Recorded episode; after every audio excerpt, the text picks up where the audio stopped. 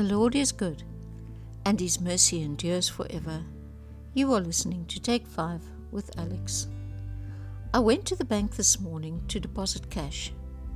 When the cashier finished counting, she said, Spot on. I clapped my hands and smiled. She was a bit puzzled at my reaction, so I told her that I had decided to celebrate the small achievements or victories.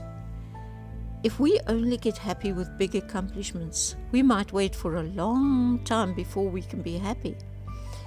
Every time you cross the road and reach the other side unharmed, it can be a reason to celebrate.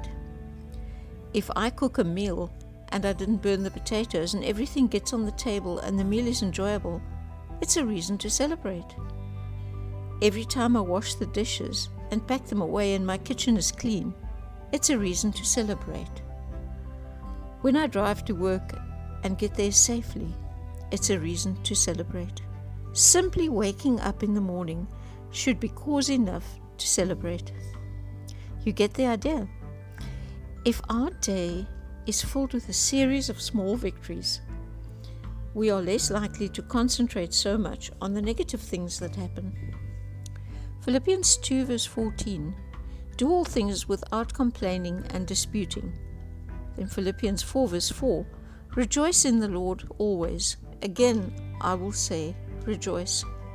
Philippians 4, verse 8 Finally, brethren, whatever things are true, whatever things are noble, whatever things are just, whatever things are pure, whatever things are lovely, whatever things are of good report, if there is any virtue, and if they are, there is anything praiseworthy, meditate on these things and I'll add, and celebrate them. And then Paul goes on to say in verse 10 But I rejoiced in the Lord greatly that now at last your care for me has flourished again. Paul says we should rejoice always, not only when things go right, but always. If there is absolutely nothing to rejoice about, then we should be rejoicing about the fact that we are born again redeemed children of the Father, the Most High living God, and that our lives here on earth, even if they don't seem so great all the time, are only temporary. 1 Peter 1, verse 24 to 25 All flesh is as grass, and all the glory of man as the flower of the grass. The grass withers, and its flower falls away, but the word of the Lord endures forever. We are only on earth for a very short time compared to eternity, but the way we live our lives here on earth determines where we will spend eternity. Or rather, not how we spend our lives, but in what state.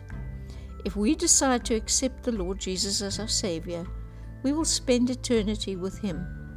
If we don't accept the generous offer of a free ticket to heaven, we miss out. And that decision is one decision nobody can make for us. We have to do that all by ourselves. Just like we have to decide every day that we will be joyful. If we are going to be influencing people to turn to Christ, we have to act differently to the world. And what better way is there than celebrating the great gift we've been given and being joyful?